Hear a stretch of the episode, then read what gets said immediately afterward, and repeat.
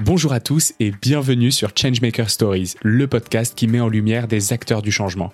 Découvrez les parcours fascinants d'hommes et de femmes qui œuvrent à travers le monde chaque jour à la transformation de notre société pour la rendre meilleure. On vous souhaite une très bonne écoute. Bonjour et bienvenue dans Changemaker Stories. Vous le savez certainement, ce podcast est produit par l'ISEG School of Management et son association, son réseau de diplômés euh, ISEG Network. On y rencontre des personnes qui osent, qui entreprennent, qui enseignent, qui travaillent, qui cherchent à euh, façonner le monde de demain.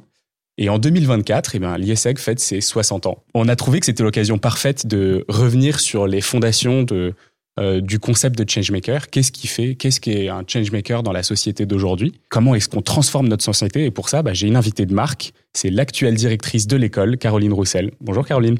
Bonjour Xavier, merci pour l'invitation. Mais ravi de, d'enfin faire cet épisode avec, toi. On a enfin la directrice, on est remonté jusqu'en haut, c'est bon, ça y est. Presque 60 épisodes, comme les 60 ans de l'école. Exactement. Merci de nous rejoindre aujourd'hui.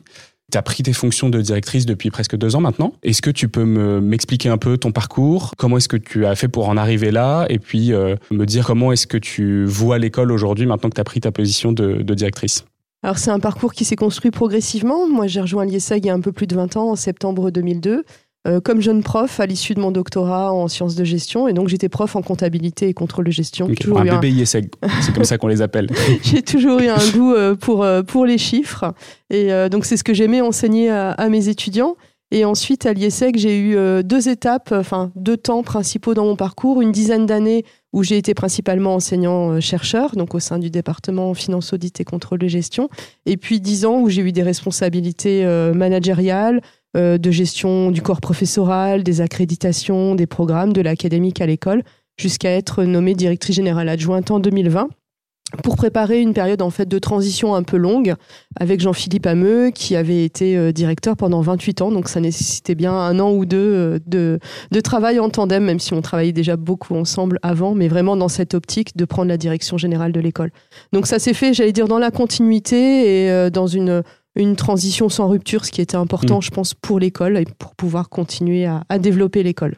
Est-ce que du coup la façon dont tu vois l'école a changé depuis que tu es directrice? Est-ce qu'il y a des choses où tu, te rends compte ou euh, qui sont très différentes de ce que tu imaginais Alors très différentes, non. Par contre, euh, je, enfin, la, posture, le rôle, la fonction fait que tu ne regardes pas les choses de la même manière.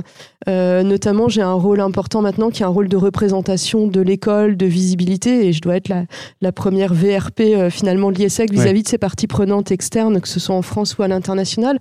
Donc ça, forcément, ça change le regard, et en même temps, ça nourrit beaucoup parce que j'ai énormément de, de, feedback sur euh, ce qu'est l'école, ce qui va très bien, ce qu'il faudrait éventuellement poursuivre ou améliorer, et ça stimule, ça donne beaucoup d'énergie d'enthousiasme de rencontrer des entreprises partenaires, des mm. partenaires internationaux et des diplômés.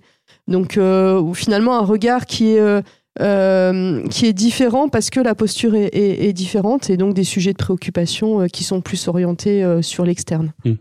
Alors je sais que tu es une directrice de terrain, tu, vas rencontrer beaucoup de monde, que ce soit les diplômés, les anciens, mm. les, tes équipes professorales d'enseignants. Est-ce que tu peux me parler un peu de, de tes influences, de ce qui t'inspire pour qu'on puisse euh, te, comprendre un peu mieux la façon dont tu as envie de diriger l'école? Les influences, elles, sont multiples et comme je disais, mon parcours, il s'est construit à la fois euh, dans une continuité et, et, dans le temps et dans un temps long. Et, ça, je pense que c'est important. Et aujourd'hui, la gouvernance d'une école, euh, sa stabilité sa, et sa continuité dans le temps, je pense qu'elle explique pour partie le développement des écoles et la bonne performance d'un certain nombre d'écoles ou la non la non performance ça arrive parfois parce qu'il y a des, des, gouvernances qui changent, etc moi, j'ai, euh, pas, enfin, je ne fonctionne pas qu'à l'intuition, mais je pense que l'intuition, elle est importante. Euh, d'avoir euh, des convictions qu'il faut prendre certains virages à certains moments, celui que l'école est en train de prendre sur l'entrepreneuriat, celui qu'on a pris il y a quelques années sur la tech et la data. et cette intuition, en fait, elle se nourrit, comme tu le disais, de multiples rencontres. Mmh avec, euh, avec des diplômés, avec des entreprises, avec des partenaires internationaux. Elle se nourrit aussi en allant participer à des, à des conférences, en écoutant, en lisant beaucoup, en écoutant des podcasts aussi, et euh, aussi en étant au contact de nos étudiants. Donc c'est vrai que j'aime bien euh, d'être qualifiée de directrice de terrain, parce que je trouve que pour une école et pour une directrice, le pire, ce serait d'être d'être coupé de la réalité mm. de l'activité et de ce qui se passe, de ce que les entreprises attendent, mais aussi de ce que nos étudiants attendent et de ce que nos collaborateurs attendent. Et c'est vraiment ce qui me nourrit et ce qui me donne de l'énergie. super, on aura l'occasion d'en reparler juste après. pour commencer cet épisode, qui est quand même un épisode de retour aux sources sur Changemaker, c'est quand même le nom de ce, de ce mm. podcast, c'est imprimé dans la vision de l'ISEG. Qu'est-ce que c'est du coup pour toi un Changemaker aujourd'hui? Un changemaker, je pense que c'est quelqu'un qui est capable de sortir des sentiers battus, euh, qui a un cap, qui veut avoir un impact, qui veut contribuer, qui veut faire bouger les lignes, que ça peut être en matière sociétale, sociale, environnementale, euh, mais qui veut faire bouger les choses pour, pour le bien commun et le, bien de tous, mais qui euh, n'est pas forcément sur une, une, route toute tracée et qui va oser faire des pas de côté, mmh. même si ces pas de côté parfois sont sont un peu surprenants ou ne sont pas les pas de côté euh, que vont adopter les autres. Et euh, ce changemaker, s'il doit avoir une capacité d'adaptation, de flexibilité, d'agilité, de débrouillardise aussi qu'on retrouve pas mal chez les diplômés de l'IESEG. Est-ce que tu as un exemple, par exemple, quelque chose, un, un changemaker, euh, quelqu'un que on parlait d'inspiration juste avant? Est-ce que tu as une personne en tête où tu te dis ça, c'est quelqu'un que, que, que, je regarde avec euh, admiration et euh, qui me pousse peut-être à, travailler aussi pour euh, ce que, à ce que mes étudiants deviennent aussi des changemakers comme ça bah, Je ne vais, pas, je vais pas citer de nom, mais j'ai quelques, quelques beaux exemples de diplômés en tête qui, sortis de l'école, ont fait peut-être un parcours qu'on peut qualifier de, classique dans, dans, dans, dans, certains secteurs d'activité mm. ou dans des grandes entreprises en France ou à l'international, et qui, au bout d'un moment, ont euh, osé lâcher prise, arrêter ce qu'ils faisaient, se poser des questions, s'associer avec des gens de parcours complètement différents qui peuvent être ingénieurs, codeurs ou autres, pour euh, créer une entreprise et se dire voilà, après 10-15 ans de parcours professionnel, finalement, je redémarre peut-être à zéro, mais sur un projet euh, qui a du sens, qui impacte, qui est en mmh. économie circulaire, qui va faire bouger les lignes et qui va être dans une innovation complète. Et je pense que ça, c'est vraiment le, le profil des changemakers.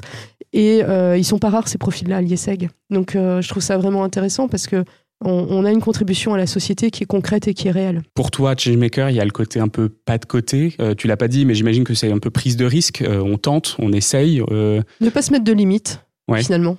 S'autoriser, et s'autoriser y compris à échouer ou, à réexpérimenter si ça n'a pas fonctionné la, première fois. Mais effectivement, oui, prise de risque. Quelles ont été les prises de risque de l'école Quels ont été les pas de côté, les, mm.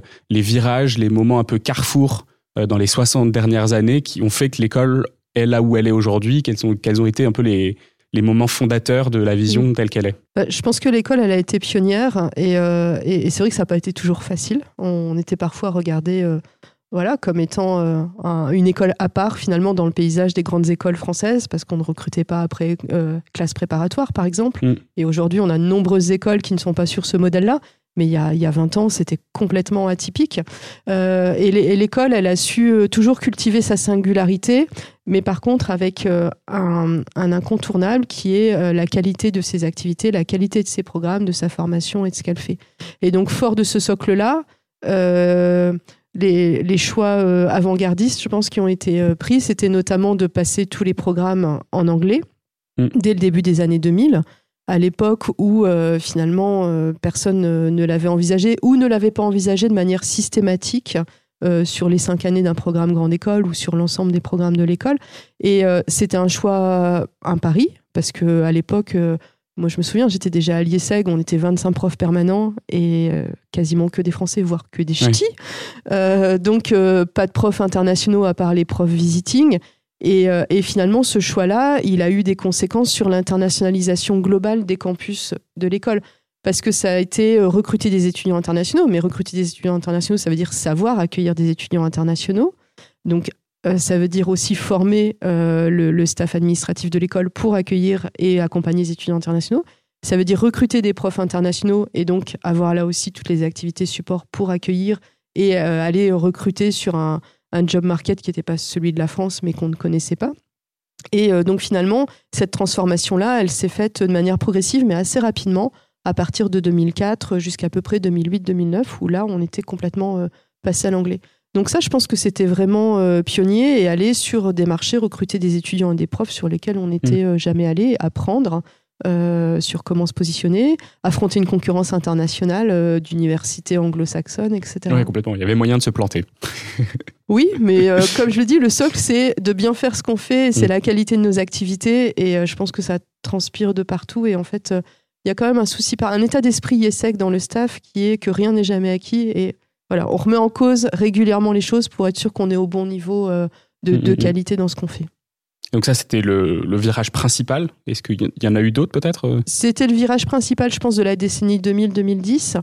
Euh, sur la décennie 2010-2020, il y a eu euh, deux virages. Le premier, ça a été la diversification du portefeuille de programmes de l'école, puisqu'on avait euh, le programme Grande École en 5 ans, le Master International Business. Et j'allais dire c'est tout en 2010. Et fin 2016 ou 2017, l'école avait 20 programmes mmh. diplômants. Donc ça s'est fait là aussi assez rapidement, puisque finalement, créer quasiment 17 ou 18 programmes sur, sur 8-9 ans, ben, voilà, il faut, il faut avoir le staff, il faut avoir le bon niveau de professeur, il faut avoir euh, recruté suffisamment d'étudiants pour ouvrir ces programmes. Donc ça, ça a été un virage fort.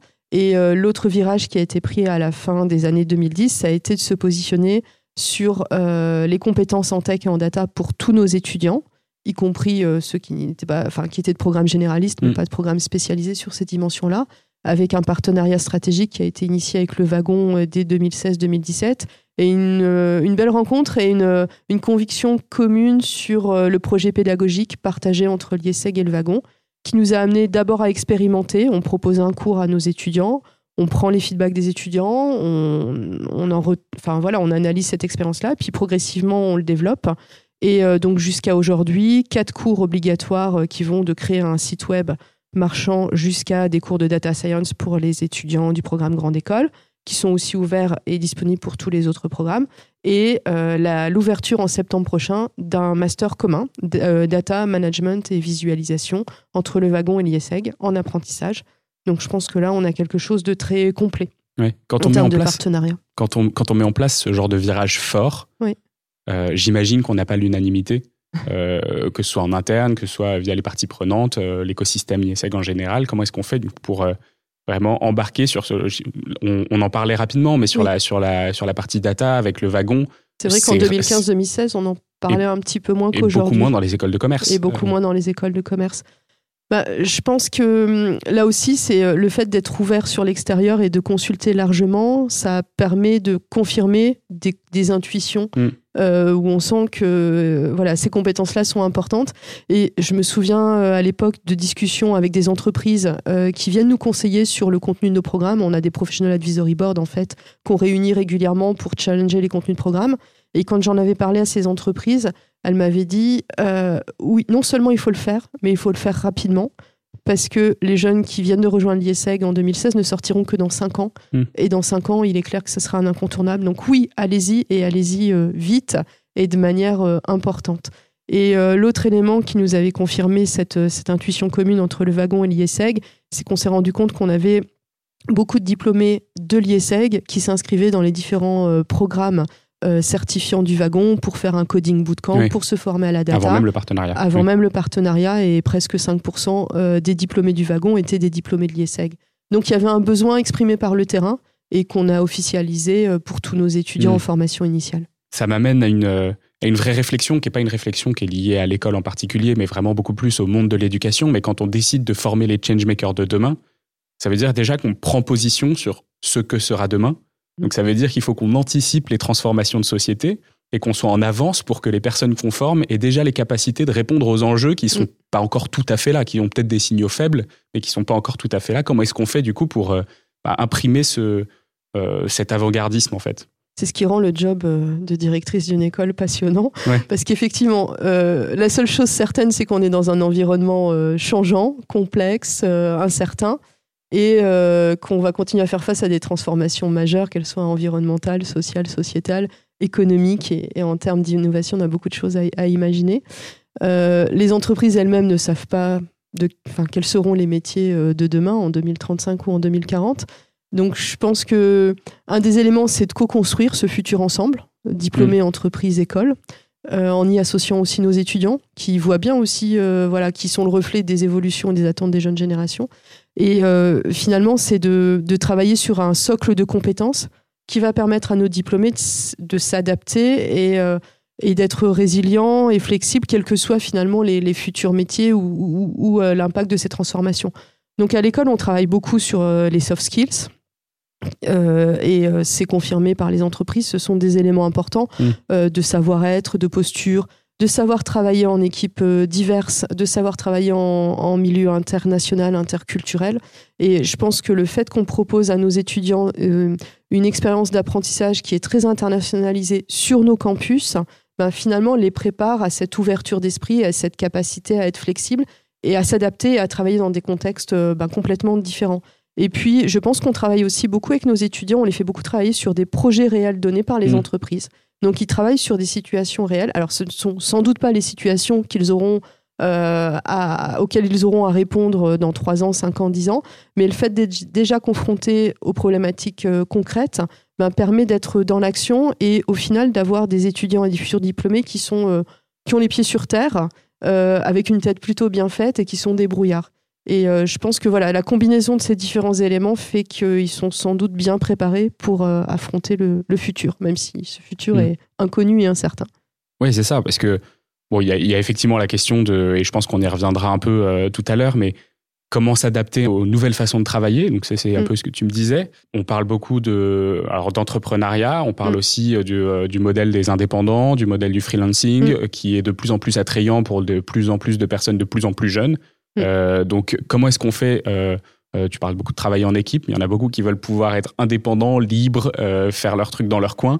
Euh, comment est-ce que ça, comment est-ce que ça se, ça s'imbrique dans, dans, cette, euh, dans cette création de, de valeur pour les étudiants?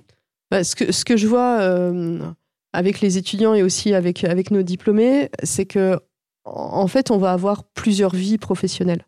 Et c'est ça qui est intéressant. Là où, sans doute, ma génération, les générations précédentes, on avait une voie qui était plus une voie professionnelle qui était plus linéaire mm. et, plus toute tracée. 20 ans à l'IESEG, par euh, exemple. par exemple, 20 ans à l'IESEG, exactement. Pas encore 28 ans comme DG, mais déjà 20 ans euh, comme collaboratrice de l'école. Et euh, les jeunes actifs aujourd'hui vont peut-être pour certains démarrer par un poste dans une grande entreprise. pour d'autres, vont plutôt choisir l'entrepreneuriat. Mais, mais, finalement, il, y a une mobilité importante. ce qui me surprend parfois quand, quand je discute avec certains diplômés je me souviens d'une conversation avec l'un travaillant dans, une grande banque qui me dit Vous vous rendez pas compte, Madame Roussel, ça fait déjà trois ans que j'y suis, il est temps que je change.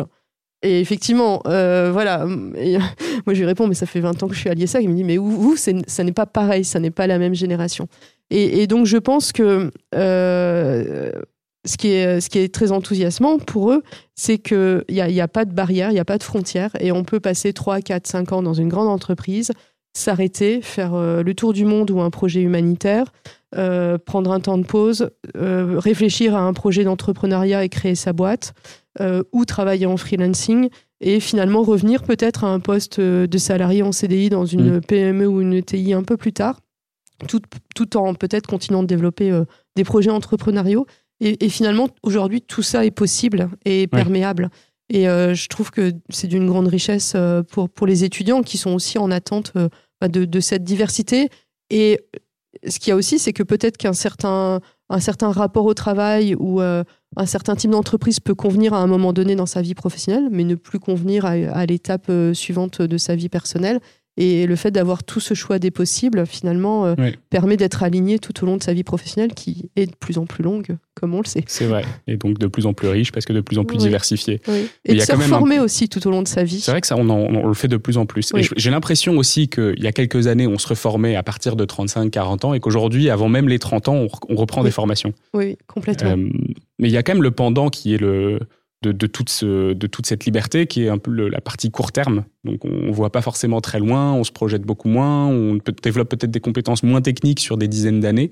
Euh, comment est-ce qu'on fait du coup pour imprimer une, dans l'école une vision qui soit une vision très long terme, dans une société où les gens voient court terme, dans une société qui est euh, bah, géopolitiquement euh, incertaine Comment est-ce qu'on fait ça?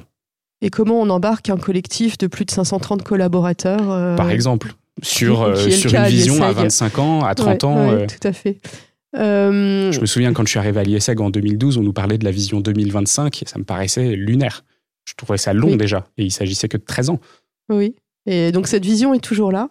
elle va être actualisée, mais en tout cas, elle garde toute sa pertinence, ce qui montre aussi la puissance du collectif. Parce que la vision de l'école qui est Empowering Changemakers for a Better Society, retrouve bien le Changemakers qui est central dans cette Mm. vision. On l'a effectivement élaboré à, à plus de 500 personnes avec euh, des étudiants, des diplômés et, et des partenaires et tout le staff de l'école euh, il y a donc de ça plus de 10 ans. Euh, C'était un exercice qui était risqué, j'allais dire, parce qu'on ne sait pas ce qu'il en ressort quand on embarque le collectif dans ce type de réflexion. Et, et en même temps, c'est la puissance du collectif, c'est que cette vision qui a été posée il y a 10 ans, bah aujourd'hui, elle est encore plus pertinente finalement, peut-être même qu'il y a 10 ans. Donc je pense que avoir ce cap collectif, ça donne du sens dans la prise de décision. Mm. Euh, on, on se réfère souvent à la vision de l'école dans, dans des grands choix ou non-choix de projets, euh, de, de choix d'activités, de choix de nouveaux programmes, de choix de nouveaux partenaires. Dans la vision, il y a la notion par exemple de meaningful partnership. Bah, Est-ce qu'on accepte de s'associer avec n'importe quel type euh, d'université ou n'importe quel type d'entreprise? Et c'est quoi derrière euh, la notion de meaningful partnership? Donc je pense que ça donne vraiment un cap commun qui est d'autant plus important quand on est dans une structure en croissance. Et euh, l'IESEG a accueilli 200 nouveaux collaborateurs au cours des 4-5 dernières années. Donc chaque nouveau collaborateur, il a euh, une présentation de cette vision et il peut aussi contribuer dans les différents ateliers qui consistent à l'actualiser. Et ce qui, va s'adopter finalement, c'est euh, euh, c'est les moyens d'arriver à cette vision. Où euh, il y a dix ans, ben, ce qu'on mettait derrière l'innovation pédagogique pour former ces changemakers était différent de ce qu'on met aujourd'hui avec l'arrivée de l'IA générative, la nécessité de s'adapter. Les étudiants s'en sont saisis très vite et c'est tant mieux, c'est un formidable outil. Mais comment on accompagne nos professeurs, etc., dans leur méthode d'évaluation, par exemple? Donc cette, cette vision commune, euh, je pense qu'elle a du sens, y compris à 20 ou 25 ans, parce que ça donne un cap et ça embarque tout le monde vers un projet qui, est, euh, qui, donne, euh, qui permet de faire des choix stratégiques. Mais derrière, les moyens d'atteindre cette vision, bah, ils sont en, Mm. constante, é- en constante évolution. Et c'est là bah, notre rôle aussi au niveau du comité de direction, c'est de donner les moyens de s'adapter et de ne pas rester sur un chemin figé qui, euh, qui serait en décalage par rapport à la ouais. réalité d'aujourd'hui. Et puis de toute façon, de créer les petites marches qui permettent d'atteindre le. Les quick wins sont Ouais. importants. D'avoir des petites victoires effectivement au quotidien pour atteindre cet objectif de long terme. Mais alors, si on devait euh, retranscrire cette vision pour les prochaines 60 années de l'IESEG, puisqu'on fête ses 60 ans en 2024, ce serait quoi alors le message pour les 60 prochaines années de l'école? Bah, je pense que 60 ans, c'est déjà un bel âge, mais ça reste très jeune. Euh, on a accompli collectivement beaucoup pendant, ces 60 ans, avec euh, un socle et des fondamentaux qui sont solides, euh, un, état d'esprit IESEG qu'on retrouve pas partout et auquel on, on est attaché. Et je pense que fort de ces fondamentaux-là, on va continuer à bâtir le futur et euh, avec un vœu qui est celui qu'on garde notre esprit euh, pionnier, ces pas de côté qui ont fait la force de l'école et euh, voilà qu'on ne, s'enferme pas dans une, un chemin tout tracé, mais qu'on s'autorise voilà, à être innovant, inspirant pour nous-mêmes et puis pour tous les jeunes qu'on forme. C'est quoi le prochain virage, la prochaine prise de risque?